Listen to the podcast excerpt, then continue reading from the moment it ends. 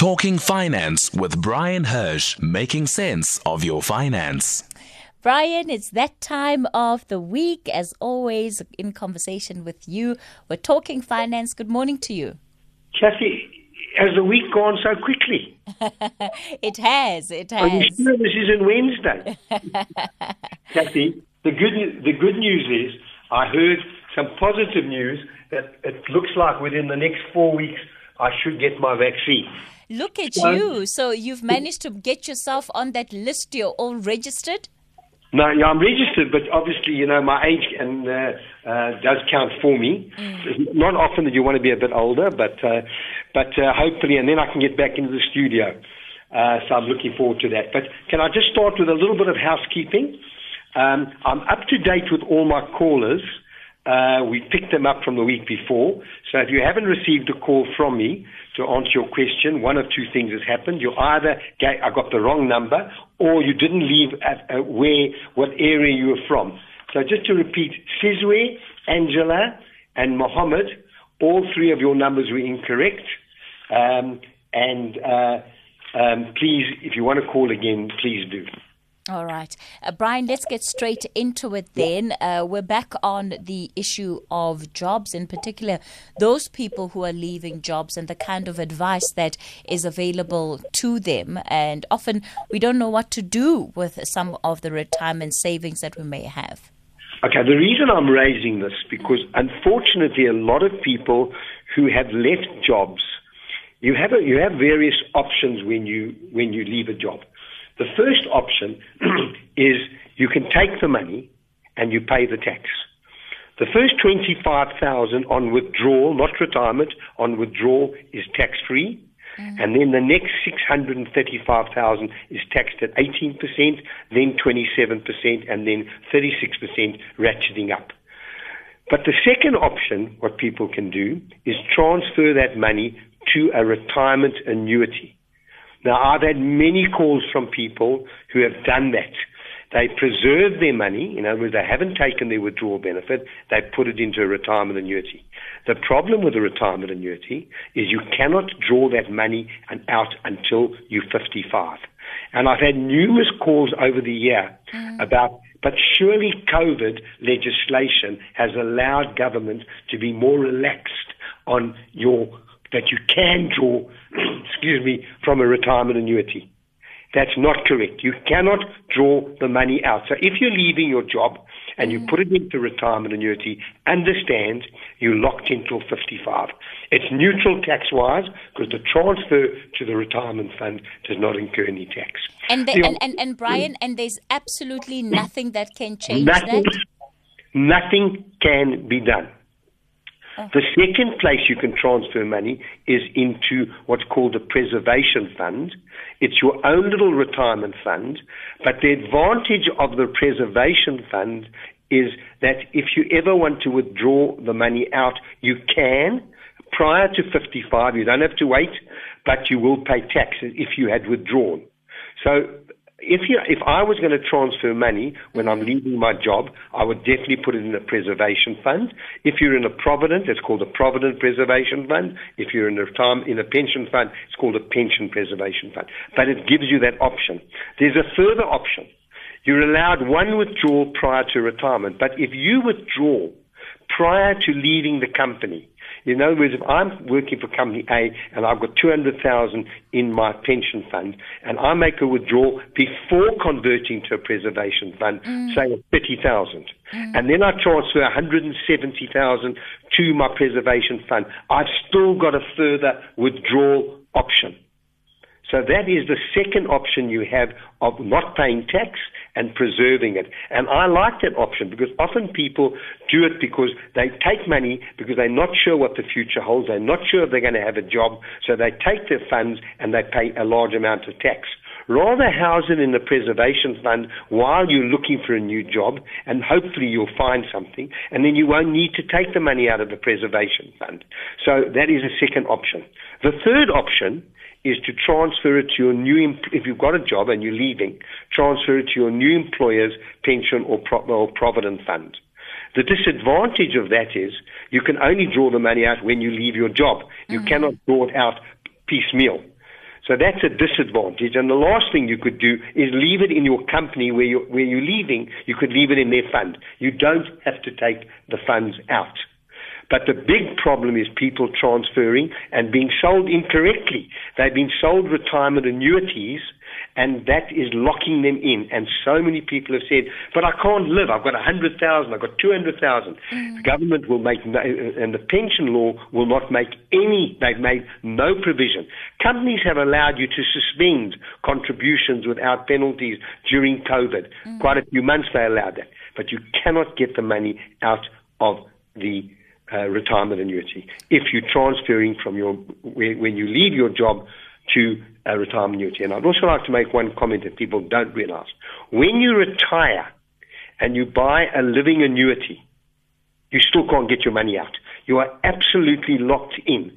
So please, either retirement or withdrawal, understand all the options available so that you don't suddenly find you need money mm. and you can't get your hands on those monies. Mm. So, so, Bryan, for people who, let's say, are changing jobs or have found themselves perhaps recently unemployed, um, would your ad- would your advice to people, especially those who want to access a bit of that money, is to perhaps withdraw some of it and then put the rest of it in, into a retirement annuity? Is, no. is that a viable option? No, not into a retirement annuity, okay. into a preservation fund. Okay. Because, you, because the investment, the underlying investment can be exactly the same under retirement annuity, under preserva- preservation fund. Mm. You're governed by what's called Reg- Regulation 28 of mm. how you can invest those funds. Mm. But you get locked in. And whilst it may be a good idea to be locked in, because that's why we're saving, sometimes people need the money and they can't get it. I mean, I think of the many SABC employees who are now leaving and they may be, they, they may be calling it early retirement. But you know, if you're under 55, you're going to pay enormous amounts of tax. And if you're over 55, if you withdraw the funds, you only get the first 500,000 Rand tax free. And people, when they're nervous and they don't know exactly what to do, mm. they make sometimes bad decisions. So I say to anyone who's withdrawing, Talk to your pension fund. Talk to the brokers of the pension fund. What are your options? Talk to financial planners. Find out what are your options so that you understand that if you ever need money, you're not locked in. I've got people who are crying for money to pay medical aids, pay school fees, and they've got money locked away at age 35 and 40, and they can't get access to it. So mm. a preservation fund gives you that access. It doesn't save you tax when you withdraw, but it certainly saves you tax when you make the transfer because it's tax neutral. In other words, you transfer the full amount without paying tax, but if you ever withdraw it, then the tax tables come into play. So, so Bryan, just to also make sure that we're clear on this issue, you can't, after having put your funds into um, a, a, a, a, retirement annuity, you can't then decide to cancel that policy and expect that you'll get all your money back. Yeah, I, I better just add uh, just add one more thing. That's if you're under the age of 55. But yes. if you're over the age of yes. 55, you can you can draw one third, and then the two thirds has to buy you a pension. So it still doesn't give you access to your full funds. Mm. But and, and the one third has a, a slightly better tax uh, benefit because the first 500,000 is tax free. But certainly younger people who I, I encourage to preserve because, you know, the problem why people don't have enough at retirement is because every time they leave their job, they take the pension money that they've saved during those years that they've worked for that company. But if they preserve it and they invest it and they allow it to run until retirement, then at least they're building up a very nice nest egg. The trouble is you have want access to those funds under 55, do not use a retirement annuity, use a preservation fund. Oh. Unless you want to be forced not to be able to touch that money. Unless You're one of those few who yeah. says, I need the discipline and I'm never going to touch the money. But you know that word never. Never say never, Bryan. Never, never say, never. never. All right. I'm going to take a quick break. Back with your calls after this. Hashtag SAFM Talking Point. While we're talking finance, getting some great advice from Bryan Hirsch, and you can also uh, be part of that conversation. The number to dial this morning, 011 uh, 714 2006. Very important what Bryan is saying in terms of the options that are available if you're leaving a company in particular and um, you need uh, advice in terms of what to do with some of the pension fund savings that you may have uh, had, have acquired or built up while you were with that particular company. And Bryan, just an update. Um, it's just that I I, I, forgot to do it for this week, but um, the the guys at the Public Servants Association have been very helpful. Uh, they've received lots of, and lots of uh, calls and emails from government workers who have been struggling to access their funds. They are in the process of assisting those people, and I did say that we would bring them on air uh, just to give us an update in terms of how that's going. And I think maybe we can do that in collaboration with you because it did start uh, uh largely because of the kind of work that you've been doing in the segment.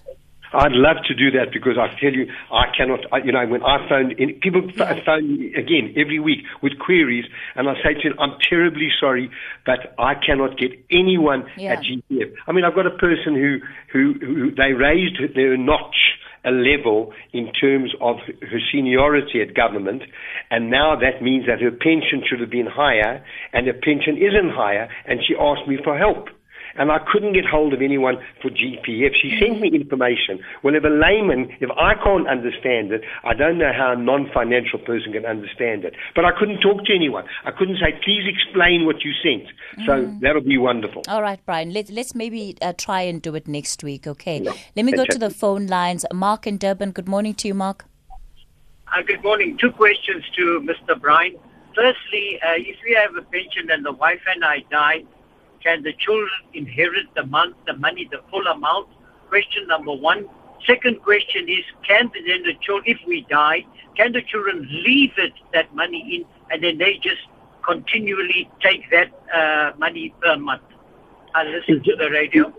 Yeah, very simply, yeah, on death, uh, your children have, have, have two options. Option one is to cash in the funds there will be a tax-free portion unless you've already taken it. Mm. It will be taxable and they can get the lump sum. Or alternatively, they could decide to keep withdrawing the same pension, but it depends whether you're talking about a living annuity or a life annuity. Because a life annuity is where you give up the right to the monies, but you get a guaranteed pension.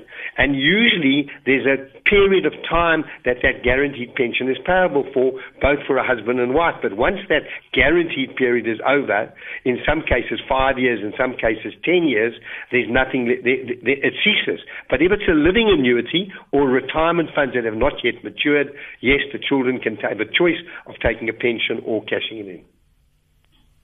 All right, let me go to Pastor Duma. Pastor Duma, you're calling us from Durban. Hello. Hello, Casey. How are you? I'm all right. How are you? I'm fine. I don't know why you're chuckling. Uh, Bryan.